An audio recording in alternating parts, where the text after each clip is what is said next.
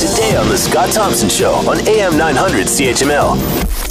The State of the Union address taking place tonight. The President of the United States. Uh, it's looking like some of the topics will be including the economy, which of course has been doing quite well, and a push for bipartisan congressional action on immigration, which of course uh, shut the government down uh, not that long ago.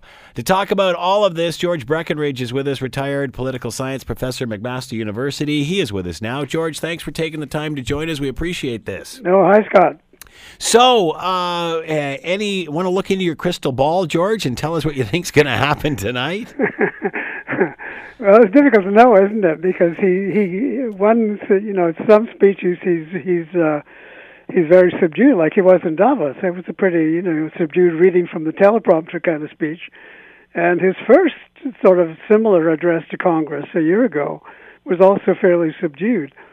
So you would expect, and they're saying, you know, it's going to be, he's going to be a, an appeal for bipartisanship, for support from the Democrats. But it's a pretty raucous uh, audience a lot of the time. You know, they're, in the last number of years, there's been a kind of a rival cheering sections. You know, yeah, some parties. are some are sitting on their hands, the others are standing up and cheering. Well, exactly, and and the Republicans are on one side, the Democrats are on the other side of the chamber.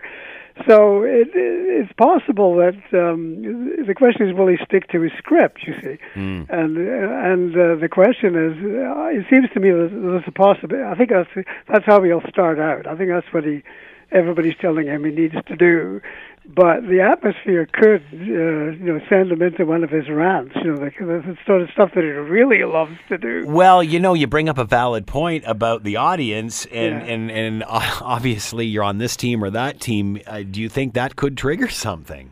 Well, I think it might. It depends on the on how sort of well behaved, mm. relatively speaking, the audience actually is. Do you think the audience is going to try to get him to slip up or go off course? They might. They yeah. might. Well, I mean, it, it's a it's a kind of a state occasion. You know, it's, yeah. it's the closest.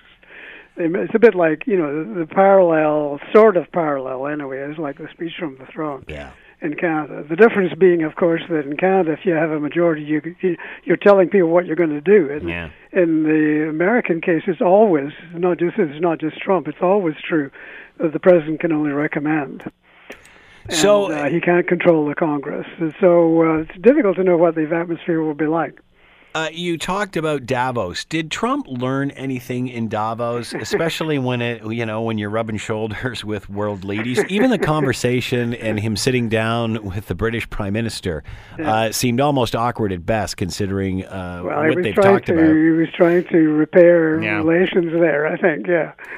so, uh, d- does he learn anything from that once he gets out of his little bubble and goes and talks to the rest of the world? Well, that's a good question. I mean, he's not known for learning. He, he's very incurious That's what everybody says. You know, he doesn't. He's not interested in so much stuff. You know, that's and, frightening when you think about it. Well, I know, of course. oh my. Yeah. So, but on, but on, the other side of that, though, is that they say that um, he likes uh, information in in person. Mm. You know, so he likes talking to people. Now, of course, the danger is that he repeats whatever you know. His views influenced by whoever he talked to last. There's a yeah. lot of evidence of that as well. So I don't. I doubt that he learned terribly much, but uh, he was pretty well. Want to hear more? Download the podcast on iTunes or Google Play and listen to the Scott Thompson Show weekdays from noon to three on AM 900 CHML.